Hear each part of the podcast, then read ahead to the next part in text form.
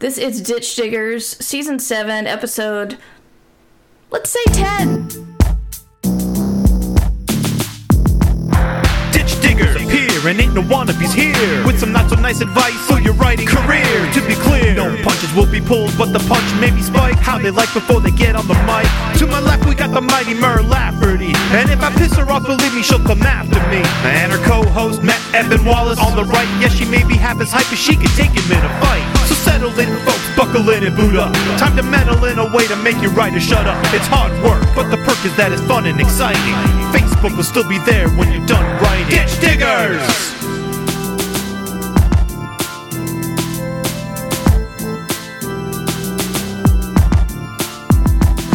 Ditch Diggers! Very excited that Ursula put this out on her Twitter feed, which means I have a whole bunch of new followers before we even got started. So thank you for following us. Someone to be, Float Overblow, Pen and Parable, Declaring, and Devo Spice is here. Hey, Devo. And Someone to Be already has a lot of questions for Ursula. Distracted Librarian. Also, you should stick around and watch Mur's podcast and Twitch stream, because Mur's a brilliant writer and editor who wins lots of awards and writes lots of books and edits more things than God. No, I don't edit more things than God. A lot of other people edit. God did like at least 2 anthologies last year, and I only did one, and that was co-edit. So, Frymaster 127, welcome. Thank you for the host. And lots of people are excited they caught the stream on time. Thank you for following Ash Kazdra. All right. Hey, Truck Poetry. Hey, Sario. Yeah, join us in a bit. Truck Poetry will be here. Hey, Shale. Apparently, Twitch has it going on today because everyone's excited that they got their notification. Anyway, this is Ditch Diggers, and I am your host, Mur Lafferty, usually brought to you with Matt Wallace. Matt is taking a break this summer, and so I'm having a whole bunch of other people show up and be not Matt in his stead. So today I have T Kingfisher, aka Ursula Vernon, aka the woman who did the speech about the dead whales at the Hugo ceremony, aka potato vigilante. You've got a lot of... There's a lot going on with Ursula, and I'm always delighted to have her on the show because she can make anything sound interesting. She was trying to tell me that she doesn't really have an exciting life. She just tells it well, so... I maintain that is true. Occasionally weird things happen to me. I will allow that. 90% of the time, it's just normal life told well. No. I'm going to make you tell the teddy bear hamster story at some point. That's really more of my dad. I know, but weirdness... what's the word? God damn it. Sorry. Vortex? No, vortex is good. Weirdness vortex. I was thinking it circles you. They circle you like a satellite. Wisdom navigates you. Orbit. Weirdness orbits, yeah. Yes. I'm doing real good today. I finished a book, damn it, and I turned it in, and my brain's been kind of tapioca ever since. Mur and I have a thing, actually, where whenever one of us finishes a book, instead of saying congratulations, we say, oh, God, I'm so sorry. Because we know your brain turns to goop after you hand in a big project, because you have been the person working on this project for so long. Who are you now? What are you doing with your life? Yeah. Yeah, exactly. Thank you for following HZ. HZ says the Ursula person looks suspiciously a lot like T. Kingfisher. I know, it's kind of suspicious. The only way to tell them apart is T. Kingfisher wears a hat and Ursula wears a chunky necklace. Wow, that's interesting. Thank you for the host, Cypher. Good to see you. So, if you're new here, Ditch Diggers is my show about the business of writing. If you want to talk about the craft, check out my other podcast, I Should Be Writing. But Ditch Diggers says, essentially, when you have a deadline and you are a working writer and you're making your living writing, you can't afford writer's block. Just like ditch diggers can't go to work and say, I don't feel like digging ditches today. They still got to do it. And when you're a writer and you're a working writer, you still got to write the words. So that's why we talk about the business. And let's see. Cypher of Tears says, hello, Ursula. Hi! Hi, everybody. I can't see the chat, so just assume that I am thrilled you're all here, because I would be if I could see the chat. Yes.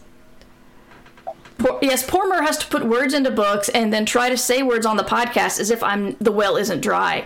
So that's me. Anyway, I have not had any proof of life from Matt in a couple of days, but he was talking about his wife on Twitter yesterday, and I've met his wife, so I know she exists.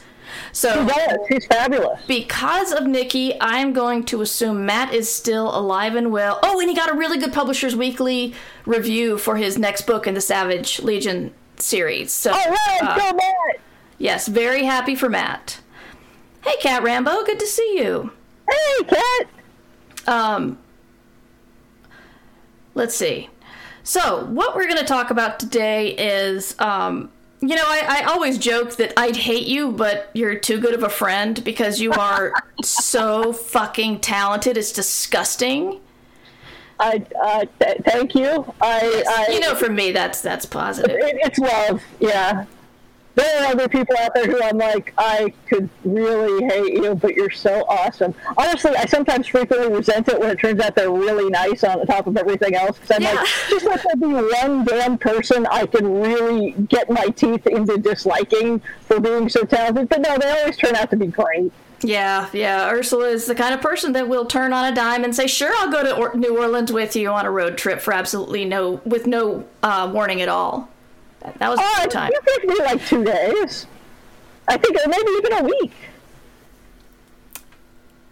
I think I had a couple of days of warning. Yeah. But no, doesn't call me up because who calls anymore? And texts me up, I guess, and was like, I need to go to New Orleans to research this book. If I go alone, I will sit in a hotel room by 9 every night, and nothing weird will happen to me. If you come along, I will feel safer, and also weird things will happen to me, which I guess goes back to that whole weirdness vortex thing now that I think about it.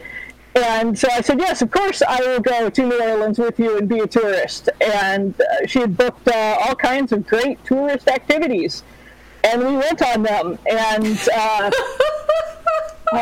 including the greatest vampire tour of the French Quarter.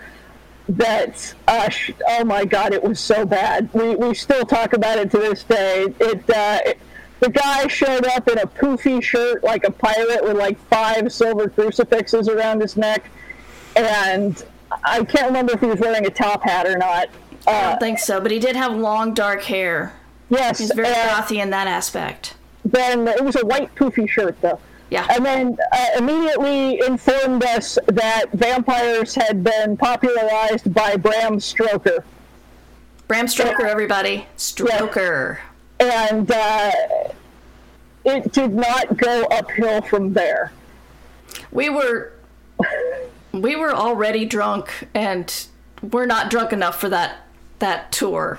And the problem, we got drunker as the evening progressed, because it's the French Quarter, you walk everywhere, but we've been drinking alcohol because it's the French Quarter, but in order to use a restroom at a bar, you have to buy a drink. And yes, I could have bought something non-alcoholic. Later, that occurred to me.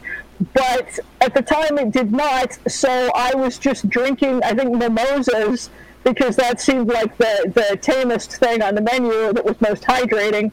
And so I could use their bathroom, but then I would have drunk another mimosa, so I'd have to use the next bathroom, but then I'd have to buy a mimosa at that bar so I could use the bathroom again. And with the end result, that by the time we got to the end of the tour, I had hit the very rare for me belligerent stage of slosh. Yes, you did. It was very exciting. She was very firmly disapproving of some frat boys who were drunker than we were. Yes, they knocked over a trash can, and I believe I yelled, "Hey, pick that up!" And one of them, they jumped like their third grade teacher yelled at them, and one ran back and picked it up, and I was like, "Damn right."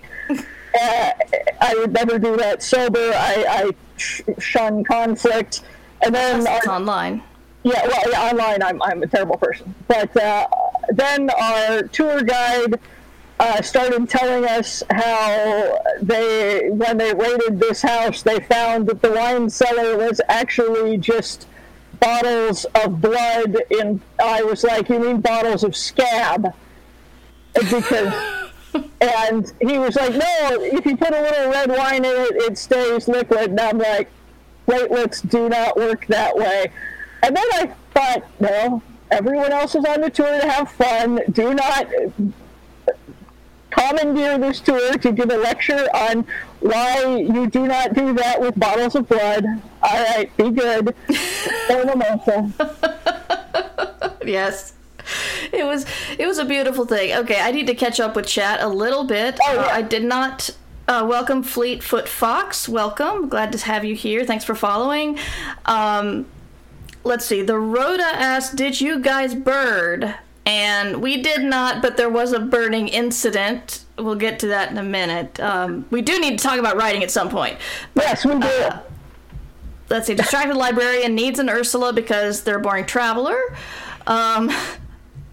Cypher says she would leave if the tour started out with the stroker, but the thing was is that I was writing a fake travel book about New Orleans, so the worse the tour was, the more fodder I had for the book. Yes, in fact, as I recall, the dog made it in. The dog made it in. Yes, the dude was trying to explain about how this one building was inhabited by members of the Goth religion. And, that's right, I forgot about the Goth religion. Yeah, I'm texting my extremely Goth husband going, I thought you were Lutheran. And then he's going on about this, and then everyone stops listening because there's a three-legged dog sort of hopping down the street behind him. And the thing is, it was missing one of its back legs, but it was an uncut male dog. So every jump, there was a lot of bounce going on. I hope to God this is a mature-rated food. Oh. Ditch Diggers is, yes. You couldn't quite shake the feeling that a vet had gone in to neuter him and missed. Oh, God. And we're all just watching the dog, who has a leash. Leash, yeah, don't forget the leash. At the end of the leash. And we're like, there's a dog. And he stops, and he stops sounding like Bram Stoker tour guide. And so it was like, oh, yeah, he lives around here. and we're like, you could tell he was pissed at us for not paying attention to his very intense story and not just distracted by the dog with the leash without the leg, and there was so much going on. There was a lot going on. Yes, yeah. And I believe that dog made it into your book. The dog did make it into the book. He turned into a demon at the end of that scene, but yes. Yeah.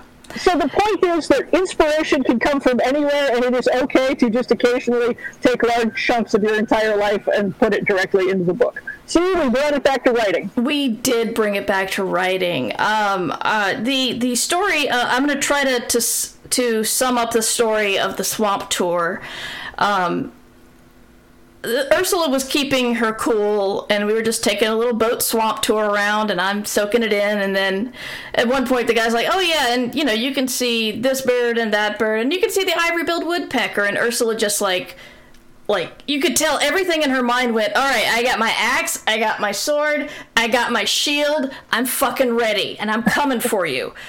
You kind of feel that energy right next to me. I'm just like, oh God, what did he say? What happened?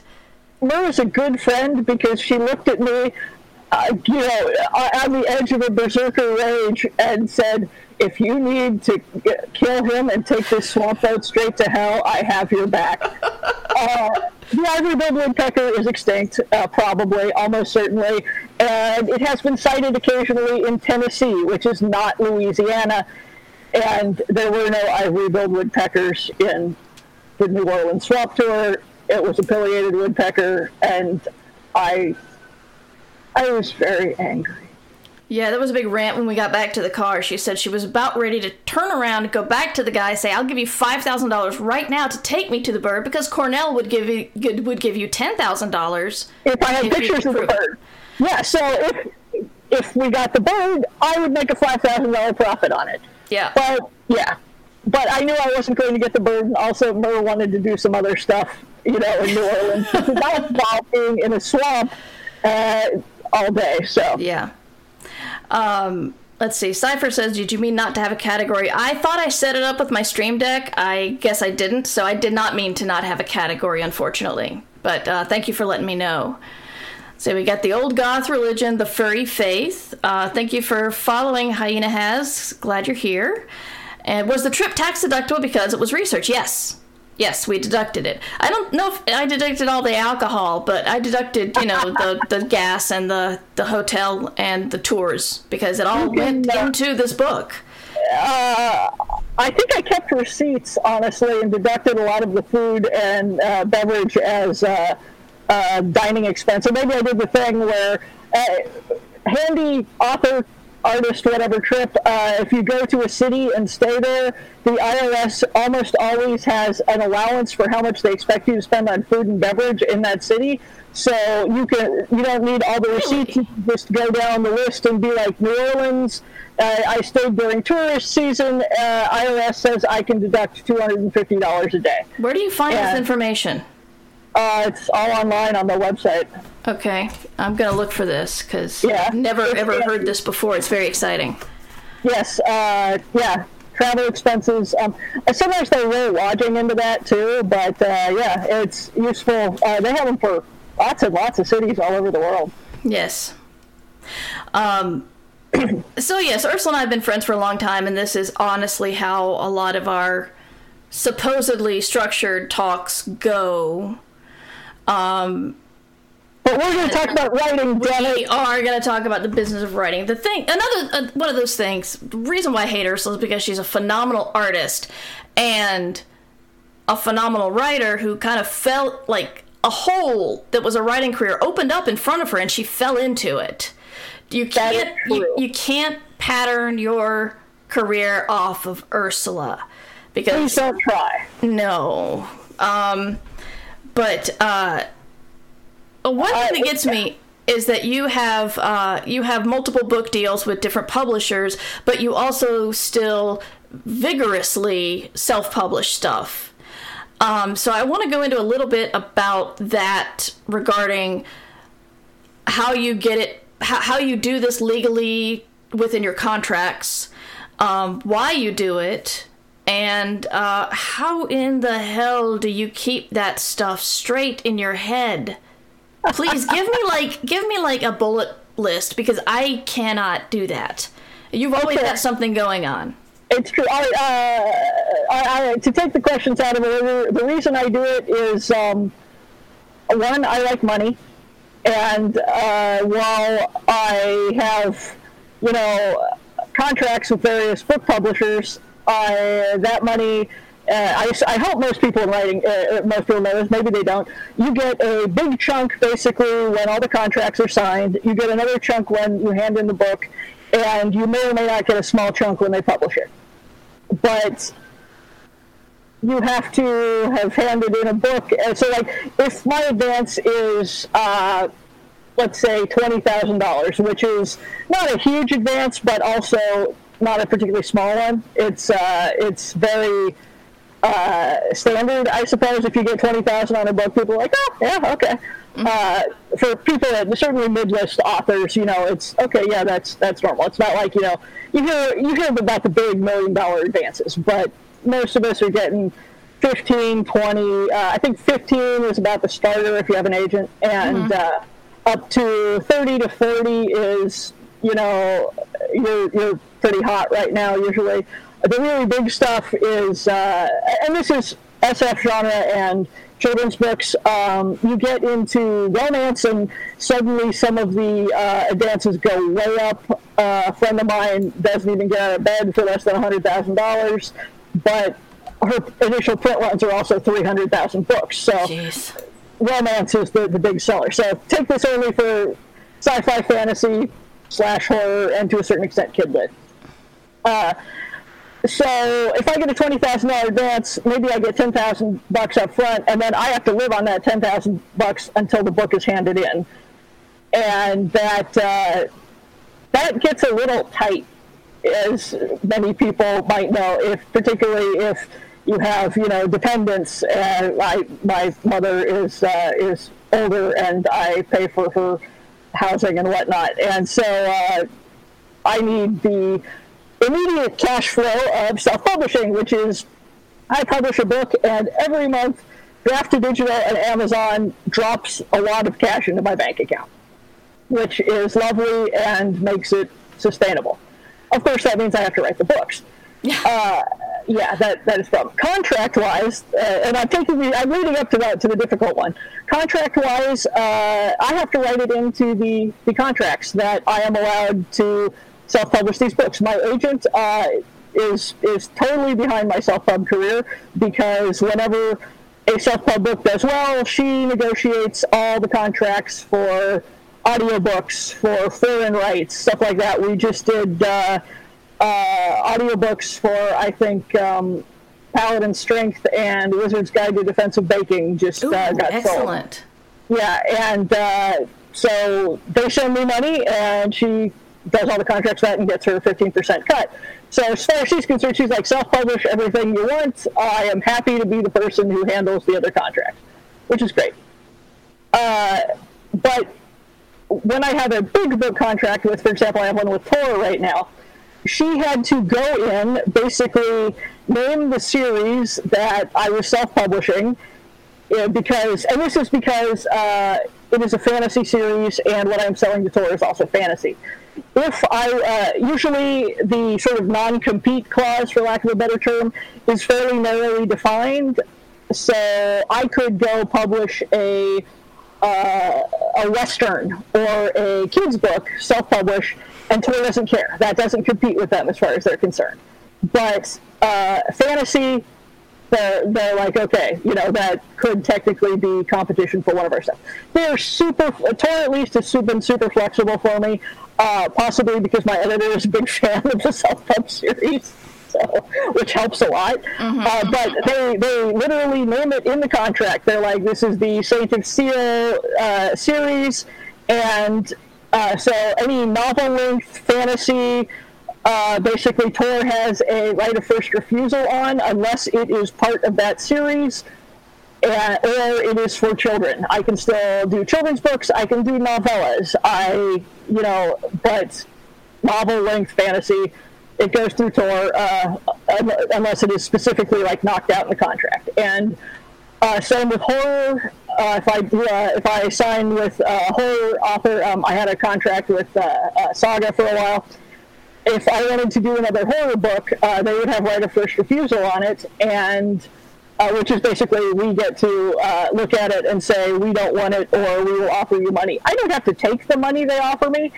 And in fact, I did not take the money they offered me for the third horror novel. I was like, no, this is not working for me with what you want. Partly because my editor had left, and it's when your books get orphaned, it's all weird. Yeah. Yes. Yes, Mur knows this grimly well. Yes. Now, finally, actually, let me say, on having a book being orphaned, that's when you have a book at a publisher, and then your editor leaves. Before the book has been published, that your book is now an orphan. It does not have a person advocating for it. And that may mean your book is dead in the water, essentially, because no one is going to marketing to be like, I love this book, you have to sell this book. It happens to everybody. People move on. It happened to my very first children's book, Nerf. But as it turned out, and this is another one of those you will never duplicate, my career, because it is entirely founded on ridiculous luck and bad coincidences. The editor I got for Nerk, who picked it up, and Nerk did die without a trace for the most part, but the editor who picked it up was like, do you have anything else? And we had sent her a thing that the first editor had passed on, and she was like, this is great, but also I just quit and moved to another company, so I'll talk to you again in like 2 weeks. And so my book was now twice orphaned, and that was the end of any chance of it doing anything. Although it did get a lovely audiobook. But I think it's even out of print now. But the second editor who had orphaned me went to Penguin, turned around, said, I want that thing that you tried to sell my previous editor, and she didn't like, and that was the Dragon Breath series, which went on to sell 1 million copies. So the moral of the story is that sometimes being orphaned works out in your favor if the editor left on good terms with you. And I've had other editors be like, I've orphaned a couple times. It's been like, anything you have that is not going anywhere, send to me.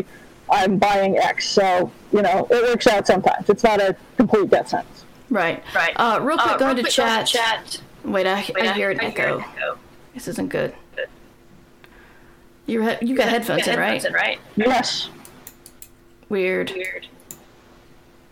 Hang on. I don't know what's going on. Okay.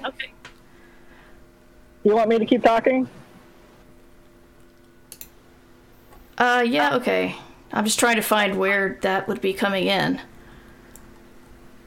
Okay. Anyway, I'll try. Yeah.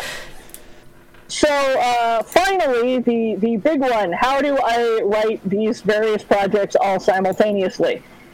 And, God, I wish I had a really good answer for you that was like, I write on this book and then I do a 20-minute meditation and decompress and write this other book. But I just, I switch between things really, really, really easily. Possibly the ADHD helps. Mur also has ADHD. I think ours tend to manifest rather differently. Yeah. There was a point where I was literally writing a horror novel for Saga for adults, and the last of the Hamster Princess books for Penguin. I had both Word docs up, and I would write like a paragraph on one, wasn't sure what happened on the next, so I would switch to the other one, write until I didn't know what happened next, switch back to Hollow Places, write until I didn't know what happened next, between the two for, you know, a couple of days. And it worked great for me because I would write until I didn't know what happened next. I'd be like, okay, and then I'd rather than do the thing where I sit here and go, what do they say, what happens next? I'd go over to Hamster Princess, and then I'd been away from it for 10 minutes or whatever, so it was obvious suddenly what would happen next. And no, I never got them confused, and I never typed, something horrific into Hamster Princess. Well, I did type horrific things into Hamster Princess, but my editor made me take them out later. But they were all, apparently you're not supposed to tell children that burning down a castle is a solution to their problems. They frown on that. There would have been they're just afraid to think outside the box. Clearly. And also, okay, fine, we don't want small children burning things down, I suppose. But, yeah, that was vetoed. Sigh. Anyway, so, yeah, I just switch between the two. I don't really think about it. Part of it is I don't really need to hyper-focus on a manuscript in order to work on it. I just, I'm not a plotter. I'm we aren't using Pantser anymore. What are we using? Discovery Writer? We're not using Pantser? Why not? I'm fine with Pantser. I just know some people, weren't you using Discovery Writer for a while? Maybe. I can't remember anymore. I don't ever really know what I'm doing in any given book, so I'm not having to, hold in my head that this needs to aim for a specific thing. I'm not, following certain story beats that I already know what they are. I'm usually just kind of plowing ahead and seeing what happens next. My books tend to be longer and slightly more rambling as a result of this, but as long as people keep buying them, I'm not going to complain. Exactly. I have, at any given time, I have about 3 to 5 open projects. And any given day, I'm just do I have some idea for a thing that happens on this one? And so I'll pull it up. And if I get really inspired on one, even if I don't have a deadline for it, and in fact, of course, the easiest way to get inspired on something is to have a deadline on something else, I will write like mad on the thing that I am inspired by because, inspiration is not it's not essential, but it's fun when it happens. So if I'm I am suddenly super excited about this story, I have a great idea, I know what happens, I will, slam out 5,000 or 10,000 words on it in a couple of days and be like, oh, yeah. And then I might shove it in the virtual trunk for a year. But and sometimes I'll just, you know, go through 3 different projects. I have to write 1,000 words a day. That's my word count goal usually. I'll pull up one project, write 500 words, pull up another one, write 200, pull up a third one, write, you know, maybe 1,000 if I'm having a good day on it. And that's just kind of how I work. Part of it, ADHD leads to frequently insomnia and disordered sleep, interestingly enough. And so I will lay awake at night, and I discovered that instead of worrying about what I would do if I rolled over and my husband was dead, which is always a favorite thing to worry about, or what if my pets die, or what, have you ever worried about that, Mur? That specific thing? I don't know. Yeah. I think I'm traumatized because there was a something positive comic where one of the characters, you know, does this big like reveal of his medical condition to his wife in bed, and then looks over and she's died in her sleep, and I've been traumatized by that ever since. Anyway, damn you, Randall Mahone. Yeah, I remember that one. Yeah. All right, I don't know how to get rid of my echo thing, so I do want to go back into chat. Cypher asks, are there ways to support Ursula in addition to buying books? Your Patreon was linked to, thank you, Kat Rambo. Yes. And is there anything else that you would like to mention as a way to support you? Honestly, I'm doing great at the moment, so I will tell people if that changes, but I'd be just as happy if you go give the money to somebody trying to save frogs or something. I'm doing okay. I don't need any more money. But support-wise, Patreon is probably the easiest. Tell people, you know, you can listen to my various podcasts that my husband does. It's mostly Productivity Alchemy now is the one that he does, and I am frequent. I show up at the beginning and end. And it sounds like a very dry productivity show. It is not at all. It is mostly about and it's interviews with people who are, you know, how they stay organized. Frequently they are neurodivergent or have various issues, or, you know, and so all of their strategies, and we are of the opinion that if a productivity method does not work for you, it has failed you. You have not failed the method. If you cannot bullet journal, it is not a flaw on your part. Bullet journaling just has failed you.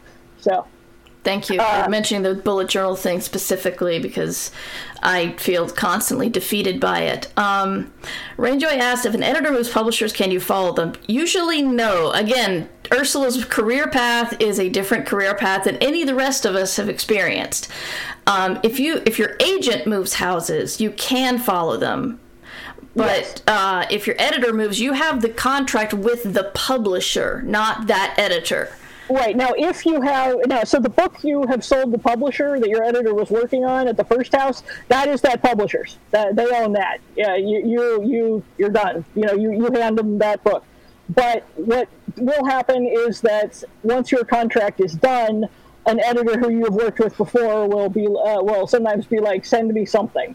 You know, or, you know, I love you and want to work with you again. So, but for whatever book you were working on for the publisher owns it, not the editor.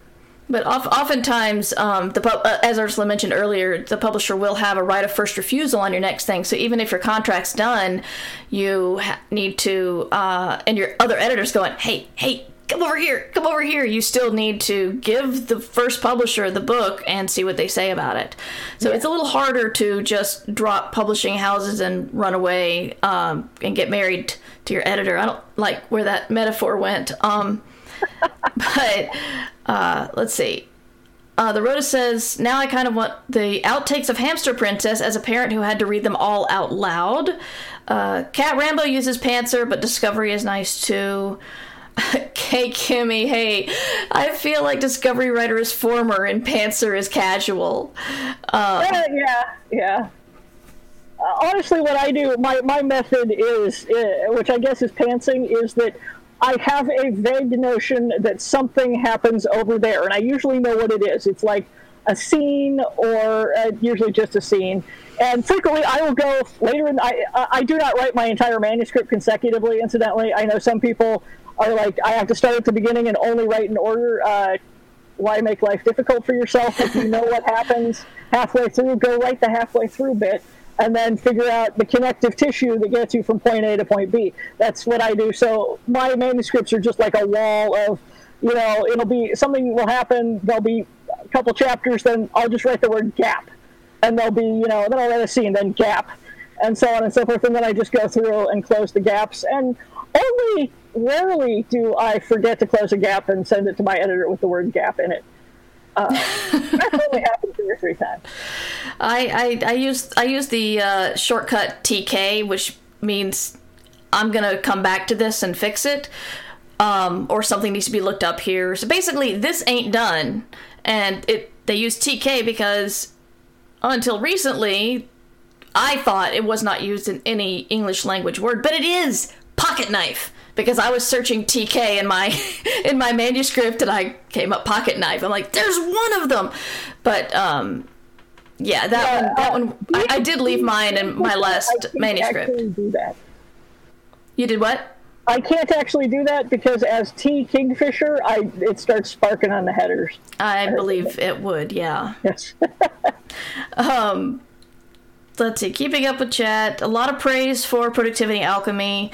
Thank you for following Zerkix and River Witch and Sesafet. So many followers. It's very exciting.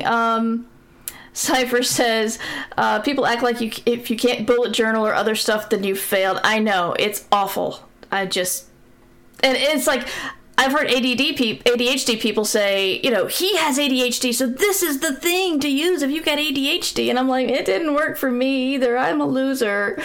No, it's look, it's like clothes. There's this whole thing, particularly with women's clothing, where if you go on and you put on an outfit, shirt, and it looks terrible on you, you go, oh God, I look horrible. My body is horrible. No, the shirt looks horrible. It is the fault of the shirt designer, of the clothing designer, for making a shirt that looks like crap on you. Take it off. But we have internalized that it's totally our fault, and the clothing is perfect, and we are the problem. And it's the same thing with, you know, any productivity method, that the method is perfect, and it works for all these other people, ergo, we are wrong. No, tailor all your stuff to fit yourself. We got a question from Sario. I'm getting the echo again. It's coming and going. I don't understand why. Question from Sario. How long do publishers hang on to dead books?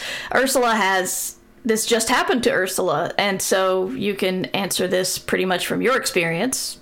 It varies, but generally, and it depends on why the book is dead.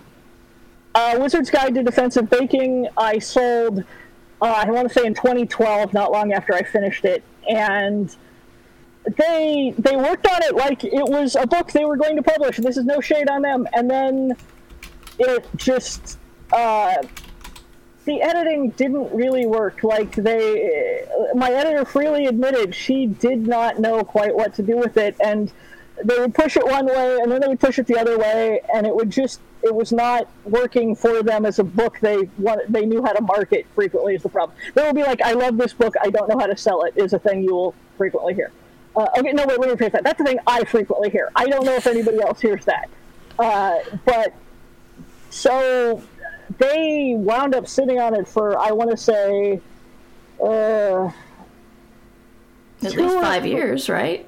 No, I think it was only 2 or 3, and I sold them another book. What happened is they would have sat on it a lot longer, but when it became clear that they didn't know what they were doing, and they had sent it, she sent it to, like, other, you know, departments, to the YA people, being like, someone tell me what to do with this, and it just... I think it was a case of a lot of factors, you know, just not coming together. Like, I don't even think they were super excited about the book when they bought it so much as they were. Dragon Breath had just landed with a huge splash, and they wanted to keep the book away from anybody else so that I was locked in as one of their authors, and which is fine, you know, whatever, the money spent. And they What they wound up doing was I wrote a different book and basically gave it to them. And we traded across, except that because my career was now even better because of Dragon Breath, they actually gave me back the book and paid me like an extra $10,000, which, you know, you can't beat that. And I think that book was Castle Hangnail. So then I got the book back. Then my agent shopped it around to a bunch of other editors who all said, "We love this, but we have no idea how to sell it." And or they would be like, "We like this, but this is not the first book we want to publish from Ursula. We would like to publish something like Dragon Breath first. Does she have anything like that lying around? Because, you know, I am apparently just made of hybrid graphic novels that I can pull out of a hat." And at the time I kind of was, because I was doing 2 to 3 a year. But so it depends. I have one that's been sitting at the publisher now that has been there for, probably 4 years, and it's the same thing. It just sat. They edited it. It was good, but it wasn't quite working. And then, you know, the editor would come back and be like, it's not quite working. The problem is I haven't sold them another book because I started focusing on my horror career and stuff, and they didn't have a contract for any more books. So it's just sitting there. My agent is trying to figure out how to get it back. I might have to write them another book, and that may perpetuate the cycle all over again, ironically. So it can... 2 years, 4 years. Usually at 2 years, it's not dead. They're just like, that's not necessarily dead. By 3 or 4, they're probably not publishing it. But publishing schedules go way out, so if it doesn't have if it has a specific pub date that's just in the future, then yeah, it's fine. Like I have a novella at Tor that's been, you know, they've had for like probably 2 years now, maybe 3. I don't know. The pandemic, I lost the year. I no longer know what year it is. Yeah. But it's, you know, they have a very specific publishing schedule. It's on a spreadsheet. I can look at it and say it will come out at X, and everybody's happy. And one of the books I gave them was the thing where this is great, but we don't want it to be a first novel we publish from you because it had a younger protagonist. And one of the sad facts, particularly if you're female, is that if you publish a book with a young protagonist, you are immediately YA. Like all the critics and reviewers are like, "Oh, this is a YA book," and you will be a YA author for the rest of your life, even if it's not a YA book. You never intended it as a YA book, and most of your books have 30-year-old protagonists. You are a YA author, and that is a really ridiculous fact about book marketing. But they were like, "We love this, but you have to be an adult author in the minds of the world first before we can publish it." And you know, it's very stupid, but they are entirely correct as well. Yeah. We got a lot of talk about ADHD in the chat. ADHD often entails hyperactivity. Writing is often sedentary, as it's a problem. And then other people have pointed out that not everybody has the hyperactivity. Underpope asks, is adult set ADHD a thing? And I think the fact that a lot of us don't have hyperactivity means it wasn't on set as an adult, it just wasn't diagnosed as children, especially for women, because it doesn't manifest the same in girls than boys. Yeah, and boys, you know, there's the feeling that they're the little boy bouncing off the walls. With girls, they're the ones who tend to be sitting in the corner daydreaming. And if you get comorbid anxiety, as many of us do, you can still frequently make deadlines and get places on time because you are using your anxiety as your coping mechanism for your ADHD. Ask me how I know. So yeah, lots and lots of daydreaming and forgetfulness, desperate parents saying things like, "If you would just apply yourself," or "I don't know how to get your attention," or "You're just making careless mistakes." All of those phrases can basically, you know, send me into a. Oh my God, careless mistakes. That was my middle name growing up. Careless mistakes. Yeah, my math teacher would just say careless mistakes over and over again. And I'm like, yeah, it is still beaten into my brain. I failed math a couple times. I failed because I didn't make it to the exam, the final exam. That was probably due to ADHD as well, so I had to take summer school. That was fun.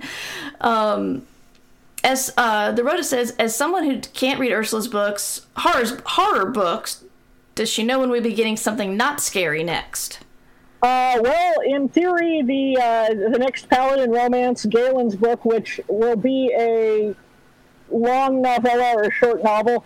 I say novella, even though it'll probably be 50-some thousand words, just so people aren't disappointed when it's not one of my big 100,000-some doorstops. I am actually hoping to get that out the door in August, so hopefully that will be soon. And there may be another book between then and April when Nettle and Bone comes out from Tor.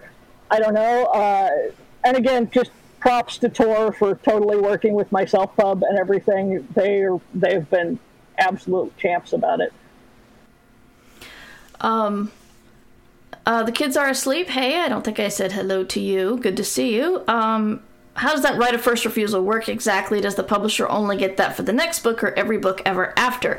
Next book. Yeah, it's not every book you ever write. No, and that's if they say no to that next book, then you're free. You don't have to publish with them anymore, which happened to me. So that's one reason I changed publishers, because they turned down the next book, and so I went somewhere else because I could. The more awkward thing is when they accept the next book. And that did happen to me once, and I went from... And God, the editor wanted, from the house I wanted to go to, and I'm not going to name any names, really wanted to talk to me about working for them. But I was already with this other house, with an editor who I liked, but I wasn't quite as happy with the publisher. And it actually came down to a WorldCon where we, did a cloak and dagger meeting in a hotel coffee shop, looking at each other, and my now editor was like, I can't, I don't think I can ask you what do you like to write? And I was like, I really like writing these books. What do you like to read? She's like, I love reading books like that. So we had a whole conversation that was definitely not about them publishing anything of mine, because that would have been wrong. It was about the sorts of books that I might write in the future someday. And so they came back and made me an offer on something, and on a novel, and then the first publisher accepted the damn novel, and I was like, but I don't want to write the novel for you. I wanted to write it for these other people. And then, irony of ironies, the other people were like, okay, we don't actually want that particular novel. They're like, you have so many great ideas. Give us any other idea so we can make you an offer, but that one particular novel that is half done that you sent us is not actually working for us. And I'm like, and I think it was because it was aliens, not supernatural, and they wanted supernatural, not aliens.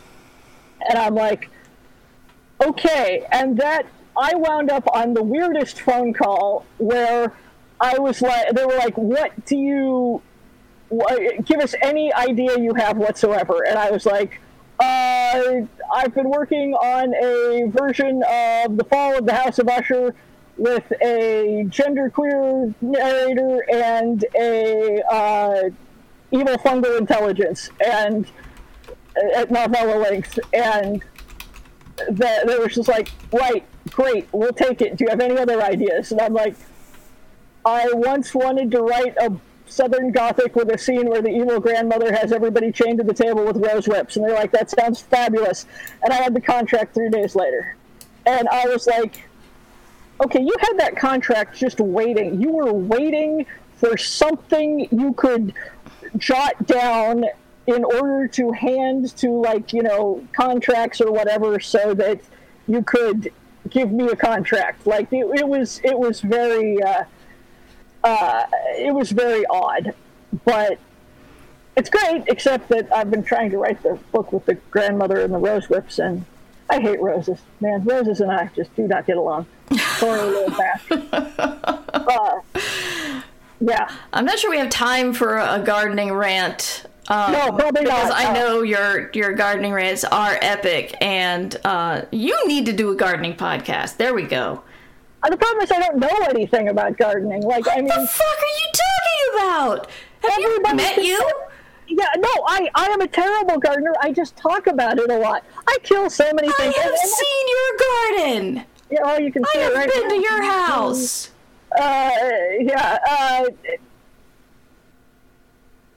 I am constantly struck by how little I know, and people, I know like how to garden in this one little space right here. I don't know how to garden in your garden. I just know, like, if somebody wanted a podcast on how exactly to garden in Ursula Vernon's garden, I could probably do a couple of episodes of that, but even then there's a lot I don't know. Like, yeah, I don't know why. The thing is, you are at the level where you're like a mid-range journeyman, where, you know, people like me are like, I'm going to dig a hole and put a plant in it. And then you've reached the level of, wow, I understand X, Y, and Z, which means I don't know how the entire rest of the alphabet works. Oh my God. So I think the fact that you know you don't know a lot, or you think you don't know a lot, means you probably know more than everybody else. I have seen lots of people say in a chat room that we're both in, you know, I need gardening help. Is Ursula around? All the time. Yeah, and then there's the potato rants, and I'm terrible at growing potatoes. Like, I talk about potatoes, but I have never successfully grown more than about a handful of potatoes. That's why you hate them so much. No, I love potatoes. No, I love potatoes passionately. I just have strong feelings about the russet Burbank and the Irish lumper.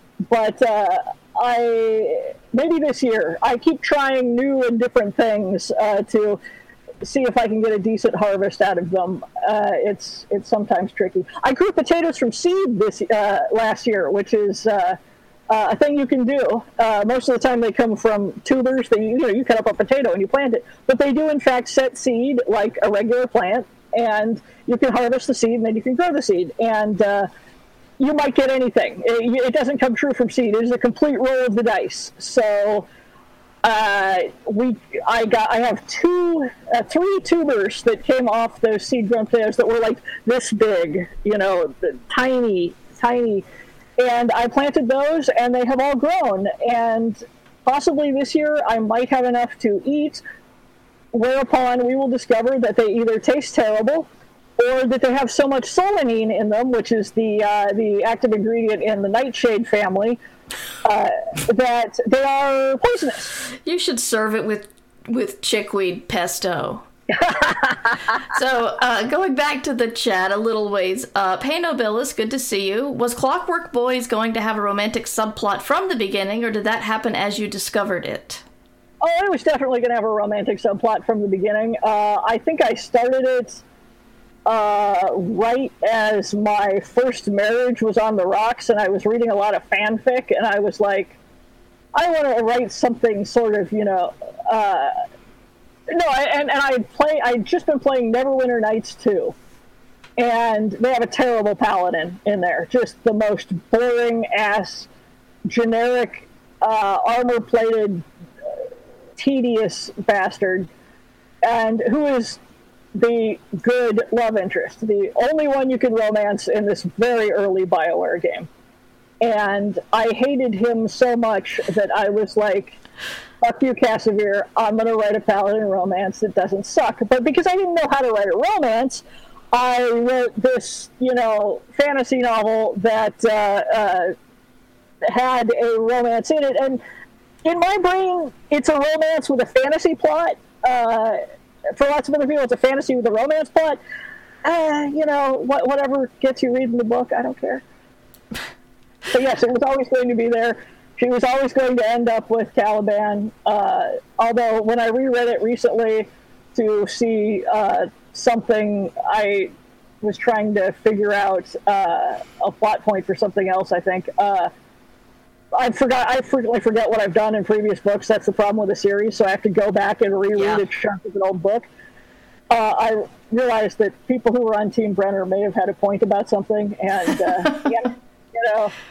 Also, I realized that the reason people write love triangles is because they're so damn much fun to write, and whenever you're stuck on what happens next in the other plot, you can just have, two of the love interests sniping at each other. And people hate to read them, though, because it gets very frustrating. So I think they're a lot more fun to write than they are to read. Let's see. CKR says, Kingfisher horror is kind of like reading a zoologist enthusing about really interesting predators. Do you have more coming? Evil fungal intelligence, rose whips, carry on. Yes. And in fact, the one with the rose whips, if it goes forward as planned, the heroine is an entomologist.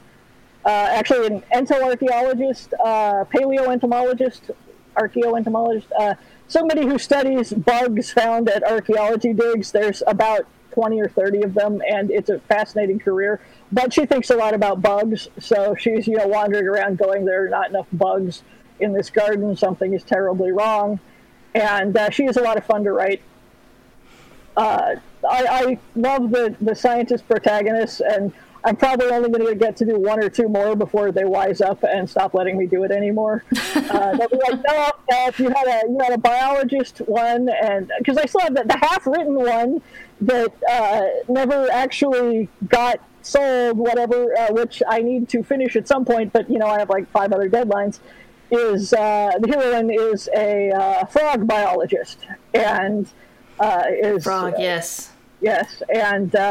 people, a herpetologist, and people on Twitter were extremely helpful with what goes into a makeshift herpetology kit, for frog collecting, I feel like that's a great book just waiting to happen. I just need, maybe another 6 months of free time.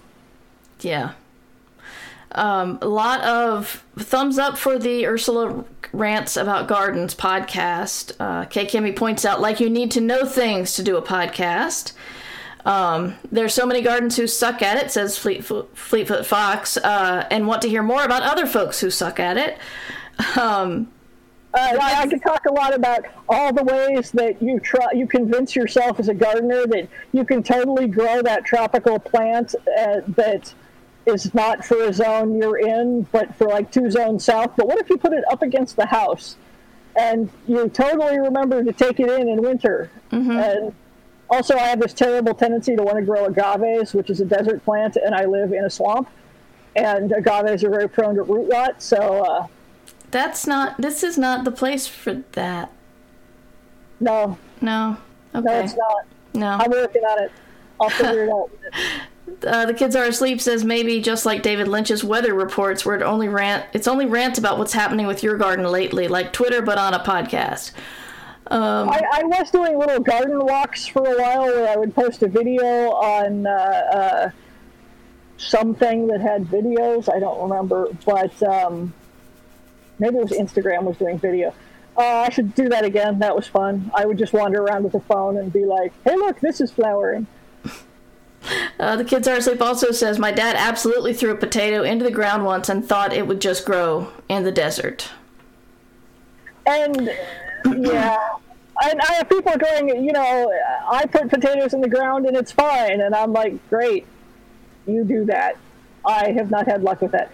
I question, maybe if I put one in the middle of the compost heap and walked away, it would do okay. But I keep trying grow bags because I live on clay. Right. And, yeah.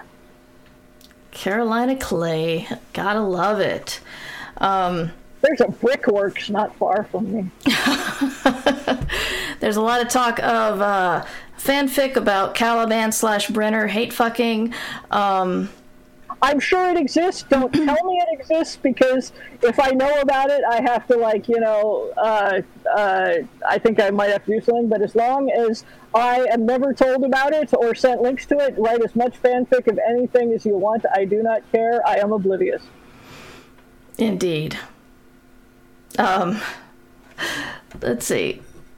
I keep wanting to grow stuff for 2 zones north of me.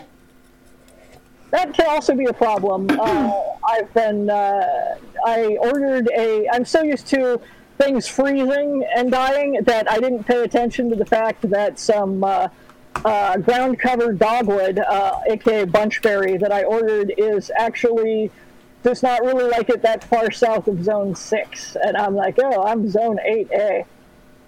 Well, maybe if I put it in full shade. Maybe. Yeah. We'll find out. So we're over an hour now, but I did want to ask you one question because a lot of people ask this question, and I like to ask people for whom it applies. People ask about pen names all the time, and you know why people get them, when they should form them, whether they need to tell their editor about it right away, whether they need to wait till they sell a book, and a lot of people get worried about pen names. So, could you, T Kingfisher, tell us about pen names? Yes, I can. I should have started with a pen name the first children's book I published. I was a nobody. Nobody knew who I was in children's book world, but I had this store of art and existence and whatnot that was not necessarily all kid friendly. I should have just. That's the understatement of the year. What can I say? Painting penises is fun and hilarious. So I should have gotten a pen name, like, to start. I should not have been Ursula Vernon for my first book. I should have been, I keep saying Kingfisher. I should have been T Kingfisher. But I didn't, and that is why I had to suddenly frantically make a kid-friendly website and do a whole bunch of stuff. And that is why I had the nightmarish experience of my very first novel, which was self-published, or not self-published, which was published by a little small press, Self-Wolf Press. A library got a hold of it, and they were doing a raffle of my books to kids, and they included that one, which had the lesbian elves and the torture scenes and the sex and basically everything I... it was my first novel. I started it when I was 16. I threw everything in the kitchen sink in there. And so I did the slow motion across the room as the 10-year-old boy won the raffle. I don't think he was even 10. He might have been like 7 or 8. I can't tell how old kids are. After a certain point, once they start walking and talking, then it's all just up to height. I can't. So, fortunately, I managed to call his mother and was like, let me trade you a book. Just I stammered out an explanation. And she thought this was hilarious. Thank God she had a good sense of humor about it. And I was like, I happen to have an arc of the next Dragon Breath book in my bag. I will trade it to you. Give this to him. Don't let him read those. And honestly, people have probably just been bored getting to the point because, they're not written for kids. So I should have started life with a pen name. You do have to tell your editor, but your editor generally doesn't care. They will write you the check to you and publish it under a pen name. It'll be written into your contract. Ursula Vernon writing as T Kingfisher or whatever. When I started writing more for adults, basically my first, when I started self-publishing stuff, I wanted it to be separate from the kids' book stuff so that I could put, torture and lesbian elves if I wanted. So I, my first self-pub book was the first T Kingfisher, and that was 9 Goblins, which is fantasy but has some kind of creepy shit in there. And piles of dead bodies, just dead bodies as far as the eye can see. And that was another one I tried to sell, and various editors were like, we like this. This is not a children's book. It might also be an adult book. We have no idea what this book is. We can't market it. And one editor was like, I could buy it, but you would have to take out all of the footnotes and the little world-building asides. And I am like, lady, you do not know my audience. Or me. I self-published it. But, so brand separation is the big one. You want people to get the book they are expecting to get, basically, and if they're expecting a kid's book, you don't want, torture and death and bodies stacked to the ceiling. And if they're expecting an adult book, well, they can lump it. I have self-published stuff that was sort of kid book-ish as T Kingfisher. That may come back to bite me in the ass, actually, because somebody was like, I loved Wizard's Guide. Just yesterday, I loved Wizard's Guide. Great. My 10-year-old and I are reading the books. We're starting on the Paladin books, and I'm like, a lot of sex scenes in there. I mean, not a lot. There's only like one per book, but there's, a couple of books now. And she's like, ah. I'm like, yeah, you might want to pre-screen those before you hand them to the 10-year-old. I mean, it's not like graphic. It's not super graphic. It's not, tab A in slot B much, a little, but well, we have a question. So sorry I missed it. Did someone catch the name of the lesbian elves book? Was that Nine Goblins? No, that is Black Dogs. And warning now, there is sexual assault in the book. That is the one thing I will trigger warning for. That generally does not happen in most of my books these days, but yeah. So it's that was a weird one because, like I said, I wrote it when I was 16. And then I came back to it as an adult and edited a whole bunch of it. And at times it felt like I was having a collaboration with my 16-year-old self. And so a lot of it is just, it is my response to every fantasy novel that I was reading as a teenager. And a lot of that sort of bleeds through. So don't go into it expecting a T Kingfisher book, but you may enjoy it. Real quick, I said we were going to talk about awards. You are nominated for several almost every year. Do you get tired of it? Are your shells about to buckle? I mean, are you okay? I'm bearing up. I had to buy one of those glass cabinet things. I really did. But I also got a place to put the skulls, so because I collect skulls, and so. The little fragile ones, I didn't want to just leave out on the shelves where the cats could knock them around, so it works out. I have the skull and the word collection. It's okay. I don't win them all, so it's. If I won every single one I was nominated for, then it would get weird, and I would start recusing myself. But I don't, so it's still fun. But I've won enough of them that it's not like. Oh my God, this is the most meaningful thing in the world to me. It's just like, I can just sort of enjoy, yay, or, oh well. Well, the reason why I brought it up is the Nebulas are this weekend, and you are up for the Andre Norton Award for Wizard's Guide to Defensive Baking. Yes, excuse me. Which I want to point out is a nebula. It is the Andre Norton Nebula Award for YA and middle grade and whatnot. And, is it? Yes, it is. I bring this up because the Hugos also have the Lodestar, which it is also up for, but they are very clear that it is not a Hugo award, yeah. And I find the contrast sort of hilarious. Yeah, I don't really know why they do that. I think it's a something to do with the World Science Fiction Society bylaw. And Robert's Rules of Order. Yeah. Don't get me started on Robert's Rules of Order. Okay.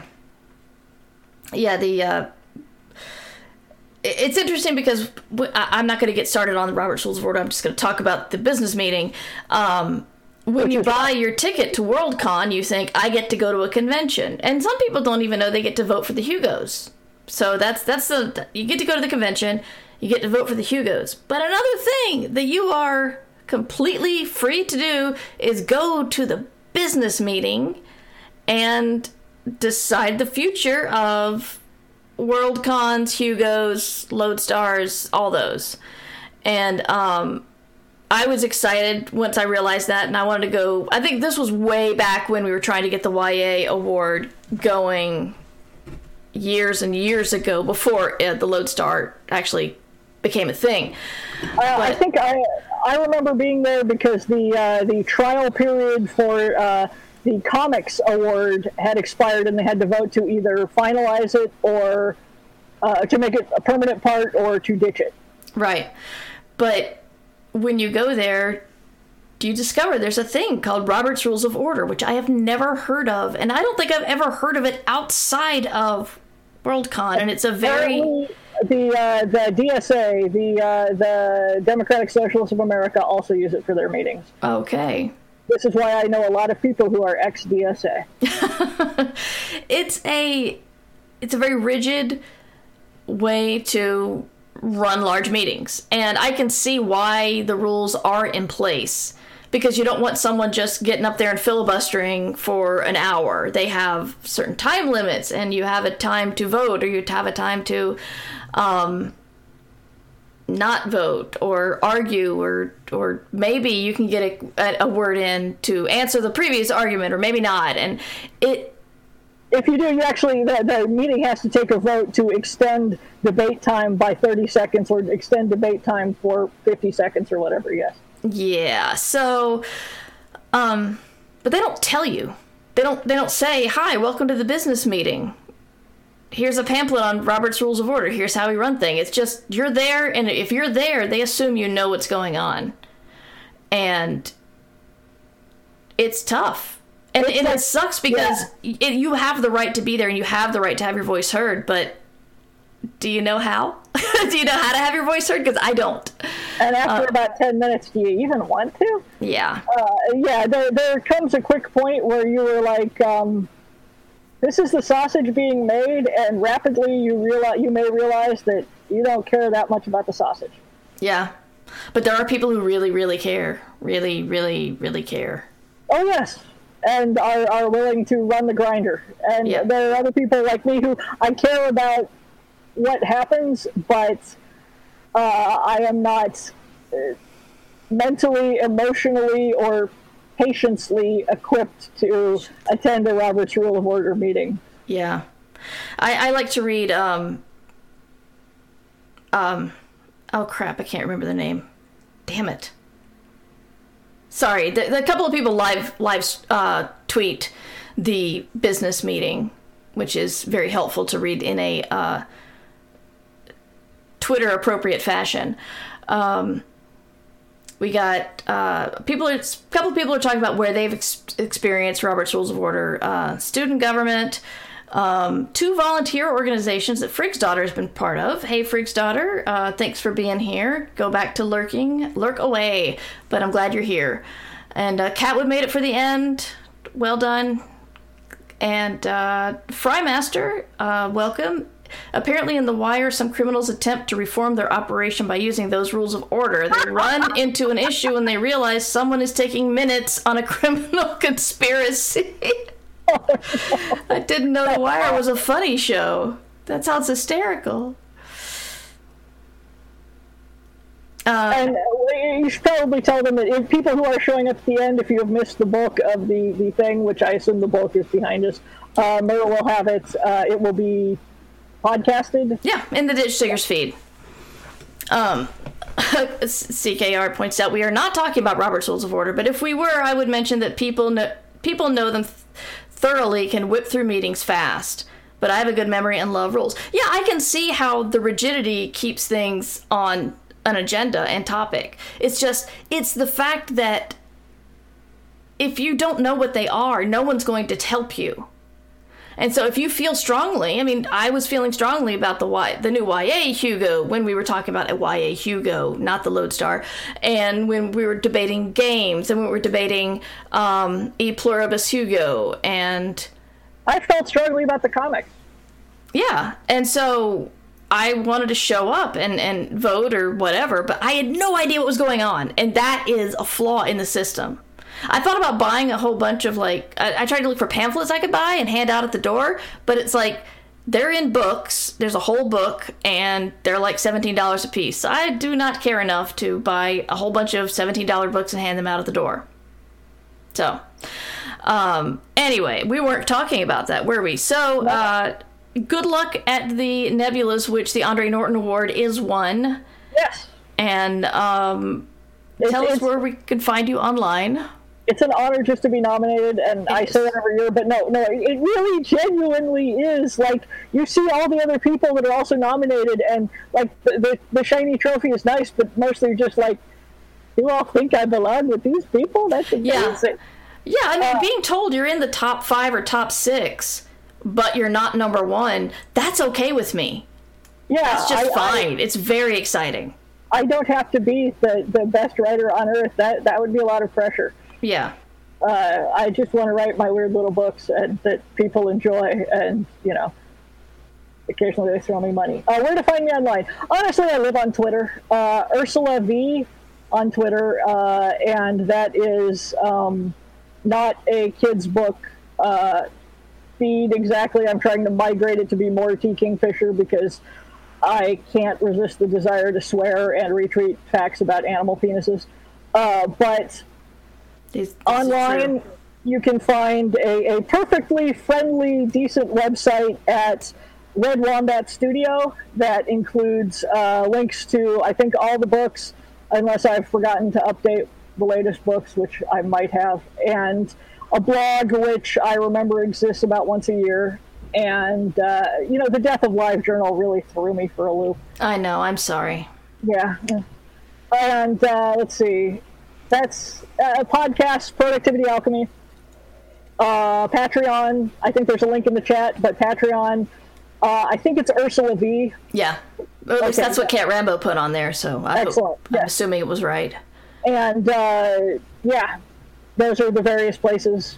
You can buy my art through links on Red Wombat Studio, which will take you to Podico.com. They have a whole bunch of my artwork there. And, yeah, I think that's about it. Awesome. Well, thank you, Ursula, and thank you, everybody who came here because of Cypher of Tyr or Ursula retweeting it. I hope you enjoyed it. I hope you hang out for future streams. If you want to find out more about me, Murverse.com is the best place. I'm on Twitter occasionally. I like to take... I'm not on all the time because I've gotten really, really emotionally exhausted of constant rage. So and Twitter's always telling me what to be mad about. And it makes... Yeah, I know. It makes me tired. I wish I could thrive. I wish I could just, like, go, I'm going to go to battle now. I just go, oh, fuck. So, anyway, okay. I am on Twitter sometimes. Different kinds of people. Exactly.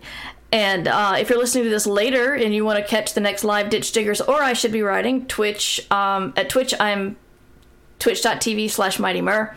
And, yeah, I'll be streaming again at 4:00 because Wednesday is my normal gaming stream day. I'll be doing Stardew Valley, but Ditch Diggers will be live all summer, and it'll be moving around a little bit because it being live and it having several different kinds of guests forces me to move it to fit guests' schedules. So sometimes it's going to be on Tuesday, sometimes it's going to be on Thursday, but most of the time it's going to be on Wednesday. I will have my schedule updated, so check that out. I think I may be showing up again, although it will probably be less of an interview with me and more of a, I am a stunt Matt. Stunt Matt, yes. I'm sure we'll find something to talk about. It's just started raining and I'm out in the garden, so... Right. She did warn me this would happen. Thank you for following Get to Know Nature. I'm going to leave us because Ursula's running away. Thank you, Ursula. Oh, God! Laptop getting wet! Oh, my goodness. Okay. Thank you, everybody. You can support us at patreon.com/MightyMur. Ditch Diggers! Theme song by Devo Spice. DevoSpice.com.